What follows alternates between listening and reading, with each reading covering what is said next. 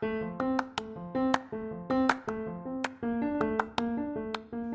and welcome to Be an Instructional Design Rockstar with Blair Stamper. Okay, so before we dive into this podcast episode, I have to talk about the elephant in the room, which is where did June go? So, if you were wondering where all of the podcast episodes were for June, um, it was a crazy month of end of school uh, shenanigans. Um, my daughter start was in kindergarten this year, and I didn't realize until now how much actually goes into the end of the school year. So between all of those things, um, put keeping my life together and attending all the things and then shifting from end of school into summer routine it's just i don't know what happened to june. And now we're at july mid july so that's the elephant in the room. I apologize for missing our june podcast. So for july you're actually going to get two new episodes um, to make up for the one that was missed in june. So today's podcast is all about um, Garvey Pyke. And Garvey is somebody who I've known for many years. I met him through Online Learning Consortium's Institute for Emerging Leaders in Online Learning. And yes, that is a mouthful to say, um, but it was an experience that opened up so many doors for me. And my you know, networking with Garvey and knowing Garvey actually got my position that I have today at the University of North Carolina at Charlotte. So I am super excited to have him on. It was amazing to be able to talk to him in this capacity rather than like as my executive director. And I think one really strong lesson that came from this is don't be afraid to have random one-off conversations with your supervisors because there are so much you, you can learn that's outside of what you're doing on a day-to-day basis. So let's dive in. All right. Um so garvey thank you so much for hopping on the podcast. I'm super excited to have you here. So the first question that i always start out with is that age-old interview question of tell me a little bit about yourself Great. Well, it's great to be here, Blair, and I love your podcast. So I'm excited to be here today. Um, my name is Garvey Pyke. Uh, I've been married for 25 years. I have a 20 year old daughter who's in grad school here at UNC Charlotte. Um, we travel a lot overseas as a family to help out with the global refugee crisis. Uh, and I've been at UNC Charlotte now in my 20th year, uh, and I'm currently the executive director of the Center for Teaching and Learning in our School of Professional Studies. Awesome. And my executive director. um, so tell me a little bit about your academic and scholarly background. Okay. Well, I did my undergrad at Tulane University in New Orleans, which I absolutely loved. Uh, the opportunity to live in a great American city uh, like New Orleans. Uh, it has its own culture uh, music, food, and everything. And, and, Tulane was a great place. Made a lot of great connections there. And I studied English. And uh, after Tulane, I wanted to be an English teacher. So I uh, went and I taught high school English in Southern California for four years, and that's actually where I met my wife. And um, I started a, or actually, I, I did a master's program in ed leadership at Pepperdine University while I was there, and uh, loved it and I loved being back in school. And it was a whole, you know, being in grad school is a totally different vibe than being an undergrad. I was older and more mature, and I really enjoyed the learning as opposed to sort of getting through it. And um, so I did. And one of the books that we read uh, at Pepperdine, I, I should actually like should know what the book is, but it was published by something called like the Center for Educational Excellence at Indiana University. And I'm like, oh, what's that? And and this was like 1997, and I looked it up, and uh, or 96, I guess, and I looked it up and um, kind of saw that they had uh, something called Instructional Systems Technology Program, and that's well, the people. It was a, like teaching and technology sort of a book, and so I got kind of fascinated with that and the idea of going to uh, back to school and get a doctorate. And I remember at first because I really enjoyed like philosophy of education, and at first um, I talked to my advisor Pepperdine about this. I said, I'd love to go back to grad school full time, maybe study philosophy of education. And he said, It's great. I love that you're interested in it. But he's like, you know, how many educational philosophers are there? Like, does the world need kind of thing? And it was kind of funny. And with all due respect to the educational philosophers listening, um, I, you know, he, he made a good point. So I, you know, I, that's where I kind of discovered instructional systems technology. So I went to Indiana uh, and started my program there in 1998, and uh, made a lot of great connections. I could talk a lot about, um, you know, my experience in, uh, at IU, but um, it's such an amazing program with such amazing people, and I have lifelong connections from there that I still talk to uh, every day. In fact, a couple of the people that were in my sort of rookie class in the IST program uh, worked for a time in the Center for Teaching and Learning, um, and I still have connections at Arizona State and elsewhere, uh, and people uh, even uh, I probably know Brian Beatty. Um, he's at San Francisco State, Mr. Hyflex, or Dr. Hyflex, I should call him. Uh, he and I say we're in the same program at the same time. We're good friends. Uh, I know people kind of all over. Um, so that Indiana um, experience was uh, transformative and, and amazing. In fact, my dissertation advisor is now the chancellor of the University of Kansas or provost or something. I should know, but it's like, yeah, good for her.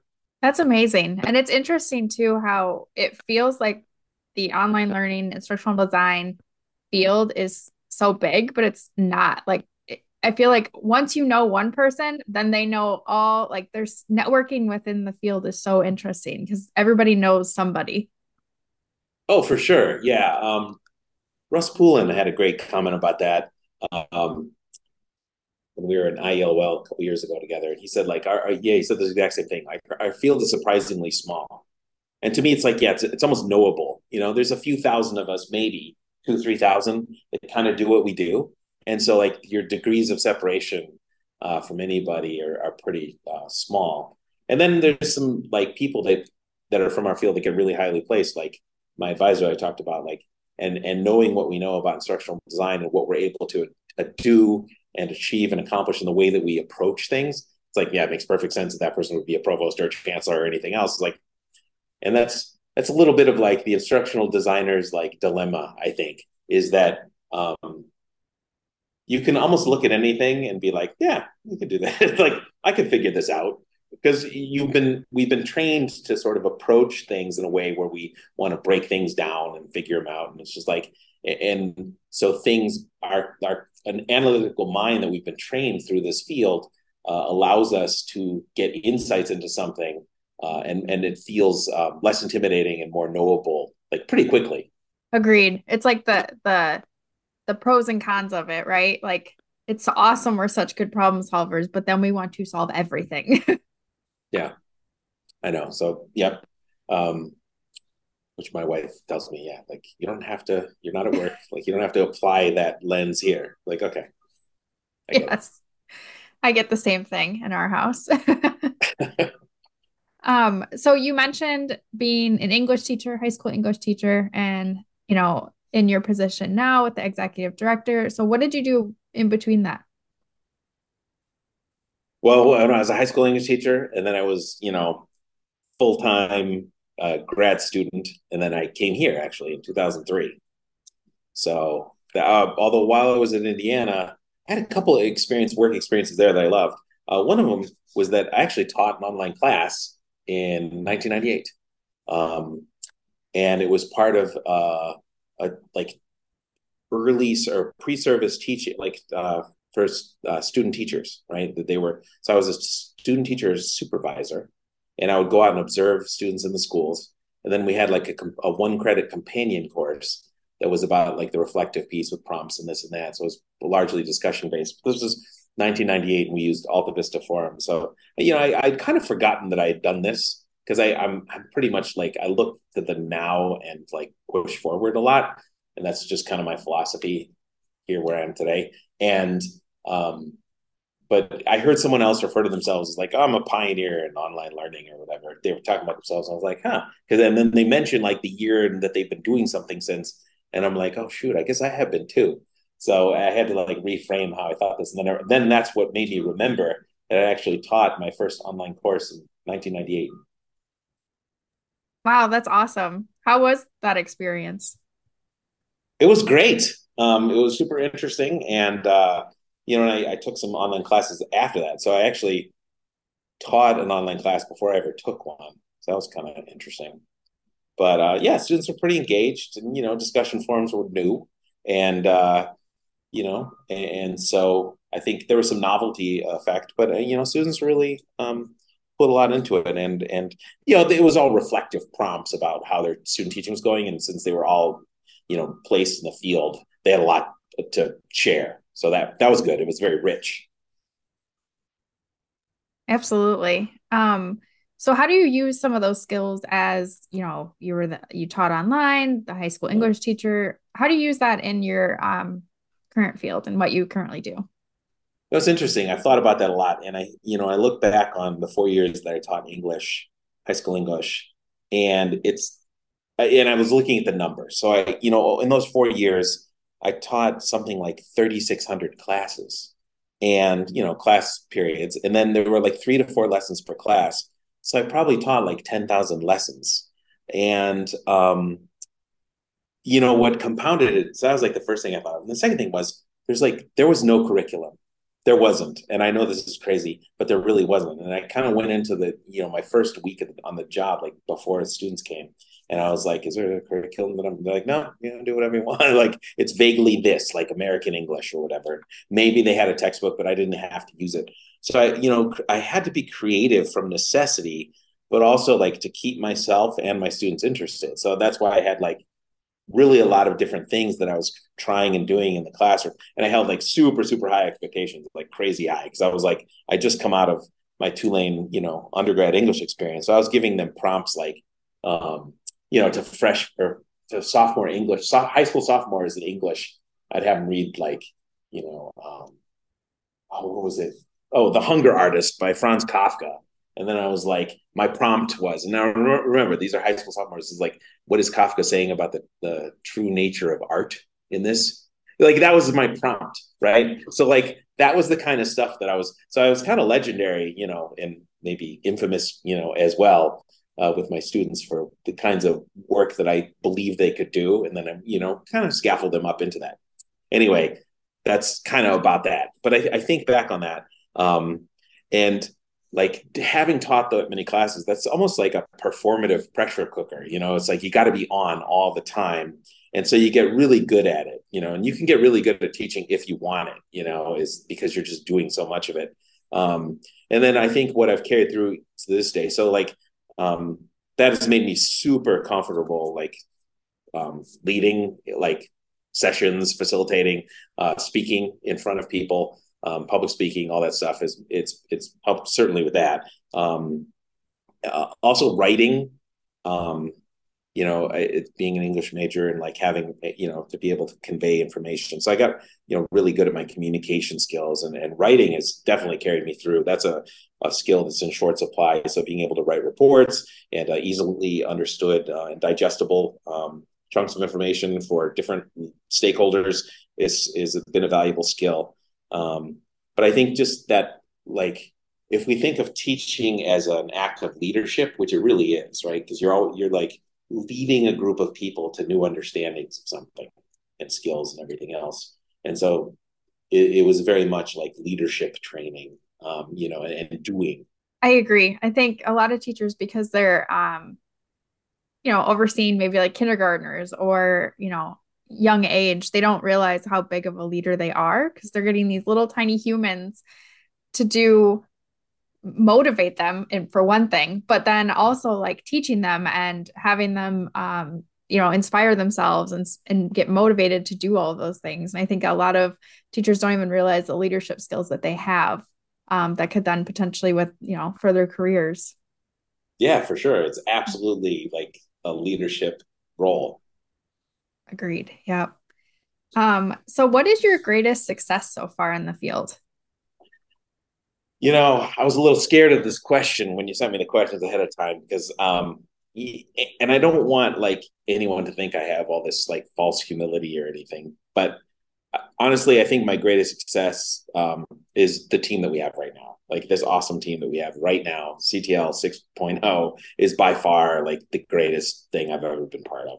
And you know, I I, I can say we've had a lot of successes over the years, a lot of great projects. Um, but like I, I kind of alluded to earlier, like I don't look back that much. I sort of really live right here, right now, and um, so sometimes people remind me of something that we did. And I'm like, we did. I was like, I don't remember that, or, or I will remember. And I was like, oh yeah, that was a good thing. And then you know, I'm ready to like, because I I think I very much want to like consume and learn something, whether it like worked or failed, even, and like how can we use that for the next thing that we do. I agree. This team is awesome. Um, I love just the amount of things of pushing forward, the innovativeness, all of that is um it's a very cool thing to watch and, and witness and be part of. And I'm the same way. I don't look back very often either. So when people like will say, Oh, do you remember when you did this? I'm like, no, but I guess that is a really big thing. I've I've even like read old papers of mine where like my my name wasn't on it or something. I was like, this is really good. Who wrote this? I'm like, it gets to the last page and it's me. I'm like, I don't remember doing this. And I was like, huh, I, I was pretty good back then or whatever. But yeah, it's kind of funny. It it's, it's, I think it's a skill actually, or like it's a valuable thing to be able to let things go, like good or bad, honestly. I agree. You don't get stuck in the monotonous of failure, but then also, you know, being able to kind of continue excelling, continue learning, continue applying all of that. Yeah, for sure. Um, so what has been your greatest challenge in the field? Oh, I, I think one of the bigger challenges that um, I face and we all face and continue to face, and it actually plays out in like every ID context, is um, sort of that tension that we have when working with SMEs and other stakeholders, right? Is that, um, I mean, simply put, like, and this probably sounds terrible. To, hopefully, only IDs are listening, but like, like we know we're right. You know what I mean? Like, we know we're right. Like, this is just this is the right way. We should proceed this way. You know, and um, just like the the pushback that we get sometimes, and like the and what I mean is like actually the whole um, continuum of types of pushback, like not believing you or like not respecting you or like, yeah, you're right, but I don't want to do it, you know, that kind of stuff. Like, and so like even at the the level that I'm quote I'm doing some air quotes, the level that I operate at today, which is different than what I was doing five years ago, different than five years before that, and so on. Um, that like all those things are still true. So like the so like when you are working with an SME and building a course and you're getting like that tension, like I'm I had that this week with like other stakeholders on a bigger different project um, that we just initiated too. So it's like um, I should say big, I didn't mean bigger, but I just that like that thing plays out in every I'm doing all these gestures which don't actually come over in audio, but like that thing happens in every context of in which we work. And I thought of a funny analogy because you know I love my analogies. It's like um like when you go to the dentist and they tell you like oh you should like floss more or brush more or whatever you're like sheepishly like yeah you're right and then like you don't do it that's different than like no rinsing with kool-aid is better. Like no it's not. Like but like that's the difference between like you know like you respect the dentist's you know expertise and like you know that whatever the dentist is telling you is correct. Whether or not you do it like is a choice that you make that's on you but like you don't disbelieve the dentist. Like brushing is not better. Like whatever i'm doing is better. Like you know and so that's kind of weird analogy but i know you get uh, it. I do.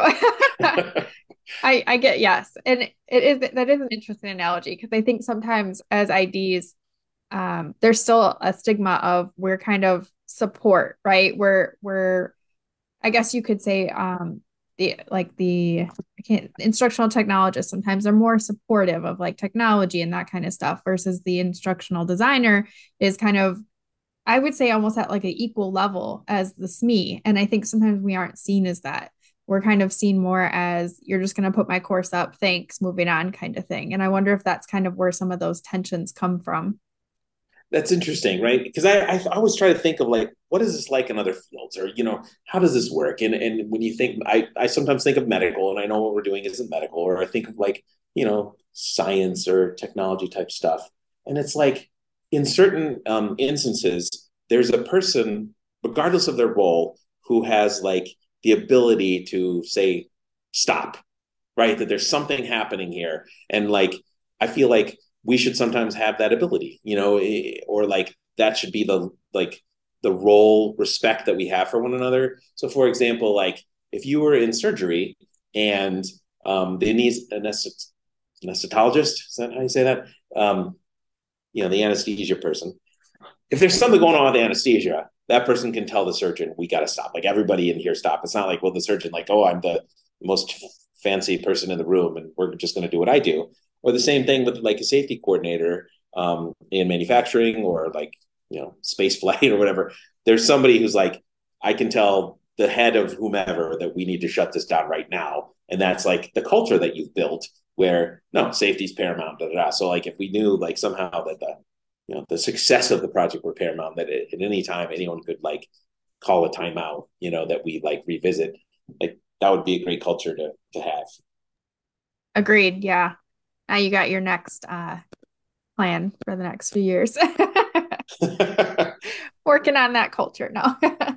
um I I think some of that too lends itself to um because for me personally, the greatest challenge is always seeing the potential of a course and then having it not be able to meet that just because of time or you know the SME not you know meeting deadlines that kind of thing. And I think that that also goes along with that of being able to balance that and that tension. And I think goes back to instructional designers are just so flexible and so able to change how they work with every single person every single project and um, really just to get the project and the course out there and done. Yeah, it's no small thing to like remind ourselves over and over again that it is relational work. Oh yeah, I call myself part therapist as an ID. For sure. Um, so what do you wish you knew before like be coming into the field? I don't know. Like, I think maybe an easy answer would be like, I wish I knew how awesome it was, and then I would have like gotten to it faster, you know, um, that kind of thing. But I, I, I don't think there's been, except for the things kind of we've already discussed. I don't think there's been like a lot of surprises that I wish I had known beforehand. Um, and I, you know, it, it's interesting because we are part of like a rich tradition, and it does go back a long time.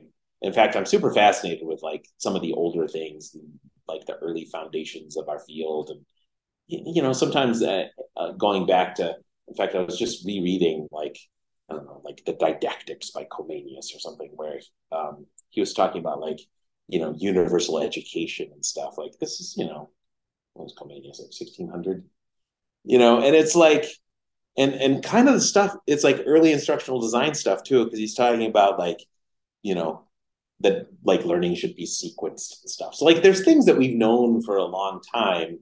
And so for me, like, you know, I, I love kind of finding the, those touchstones of like the history of our field and sort of like how they play out today. Like even the stuff we're doing with adaptive learning, like it was like Thorndike was talking about that in like 1912 you know, like what by, you know, mechanical ingenuity, you know, you couldn't turn the page of a book until like you learned something on this first page. And, you know, it's like, it's totally amazing, right? It's like branching and, and all that. It's like, and now we finally have the technology to catch up to this stuff. What's funny is like non-IDs think like all this stuff is brand new. It's like nothing is new. Like none of this stuff is new. In fact, my my friend Barb Bichelmeyer, who's the provost at Kansas, um, she was saying something uh, she, she did a talk for Penn State uh, a while ago, and I, I love how she says she's like, you know, frequently in our field there'll be somebody outside of our field who's like discovered something that we've known for 40 years. They'll give it a new name, and all of a sudden, like that's the thing, like backwards design or whatever. Like not backwards design, it's forwards design. like you know, any of these things that we like that become popular, you know, it's like active learning. Like we've known about, you know, collaborative learning and everything, you know, for like since 1972. Like just because you discovered it doesn't mean it's new. But anyway, I don't know how that was related to the question you asked me, but that's what that's what you get when you talk with me. No, I agree. And I think that's the thing about education. Like there's so many buzzwords, but they all mean the same thing. Like even when I was doing my dissertation trying to figure out a theory and like choosing between sociocultural and socio social um constructivism i'm like they're the same thing. Like there's like one tiny difference between the two and it it definitely makes things frustrating uh whenever you see like you said somebody outside of the field coming in and saying look at this really cool technology new thing and it's like we've been doing that for 10 years. Yeah for sure. But we you know we're like great we're glad you're you know you're late to the party but we're happy you're here and if this is what we're calling it now that's fine Yep, exactly. Um, so what would be your best piece of advice for somebody who wanted to come into the field or who is trying to be an instructional designer? Well, um, I, and actually, you posted about this on LinkedIn the other day, and I can't remember if I wrote like I had some thoughts about this before you said that or not. But like the big thing, honestly, is think beyond tools, uh, and think beyond projects and like relationships matter. Like that's really what it is. It's it's very very much um, relational work that we do. Um, that's really what it, uh, you know, all of it is.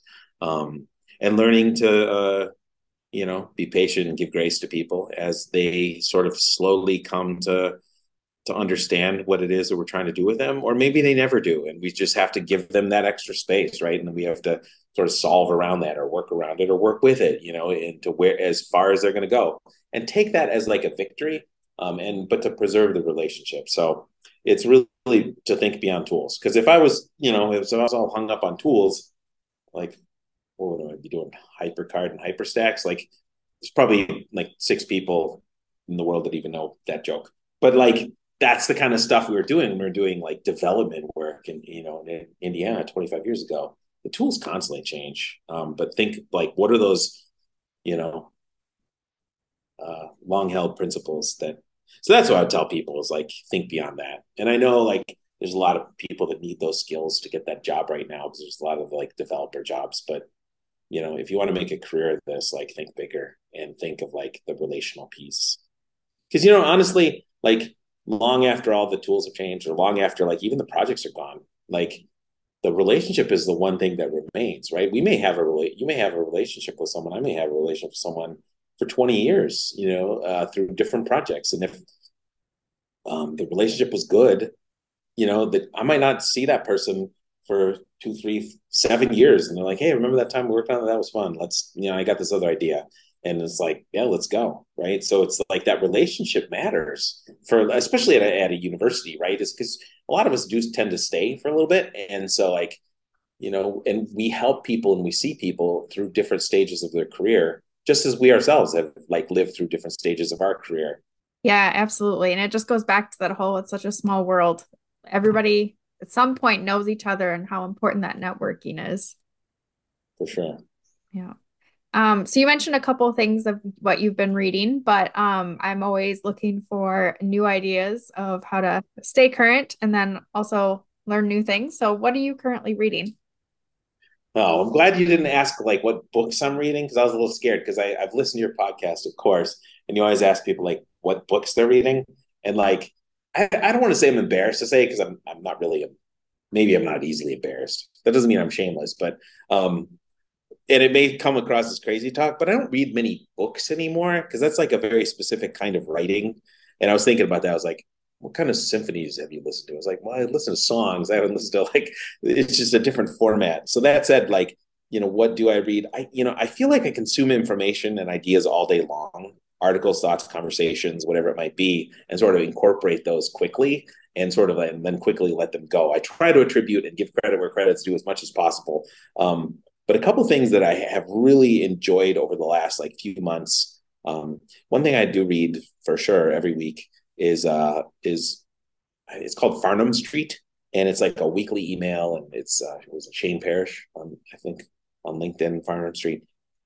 It's like a, a quick hits. He does some interviews with people, and he has some like you know wisdom from from different people and it really applies he is an instructional designer as far as i know but i think he'd be amazing as like a speaker for you know, like an OLC conference or something. But um, it's all stuff that like we're thinking about in terms of, you know, how do how are we like leaderly and more effective at what we do.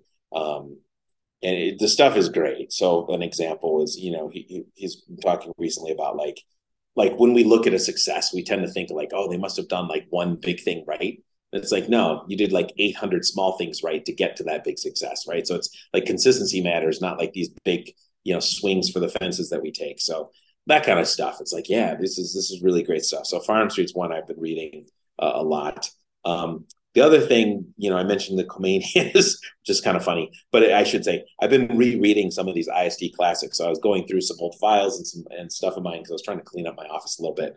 And I, I, um, and somebody, uh, one of our uh, new team members asked, like, what are some things I could read to kind of kind of like get get going, you know, um, with what we're doing. And so I picked up um, again Rogers' Diffusions of Innovations. Um, amazing book. So so good. And i forgot I, I forgotten how good it is right? And i feel like you know i just incorporated the ideas of, for a lot of these things you know into my career over the last 25 years. But um but that's a really really good one. You know, like how do how does innovation like diffuse through an organization? What hinders that? What helps it? And all that. So um if you haven't read that one or you haven't you know looked at it in a while like it's it's a definite you know good one to revisit and you don't have to read the whole thing like read chapters you know one, five ten and 11 or something. You know, it's like, it's one of those kinds of books where it's like chunked up really well. So um, you don't necessarily have to read the whole thing. I love how um, you were cleaning out your office and then ended up stopping and reading a bunch of things. That's like the story of my life. And then you end up not throwing it away, you know, yeah. or whatever. Yeah. Yes. awesome. Um, well, thank you, Garvey, so much for being on the podcast. Um, is there anything last minute thoughts or anything like that you'd like to add? No, just thanks for having me. This was super fun to get to talk to you uh, in this way. Yeah, awesome. I think the greatest takeaway that I've learned from working with Garvey and just learning from him is the power of networking. And the reason I say that is because if you have ever attended an online learning consortium conference, Garvey knows everybody. Um, we even, our team and I tried to create a hashtag of We Know Garvey um, the last time we attended Accelerate, which was last fall. And whenever he is walking down a hallway or walking around at a conference, somebody's always stopping to talk to him. And I think that this is so powerful because he not only uses this to learn from others and see what other people are doing and apply that to his own day to day work, but he also uses it as a way to give back to the field of online learning and teaching and learning and all of the things that have to do with that field. So I think that that is really powerful and it allows us to continue having conversations to allow our field to get bigger and better. So, thanks for listening. I hope you enjoyed this episode learning all about Garvey Pyke.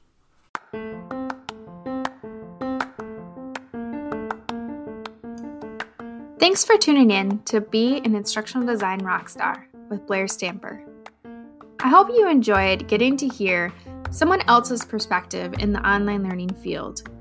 Hopefully, their stories were enough to inspire you and show you that you're not alone as you're going through the process of creating a course, teaching a course, or even just learning as a student in an online course. Thanks for tuning in, and I'll see you next time.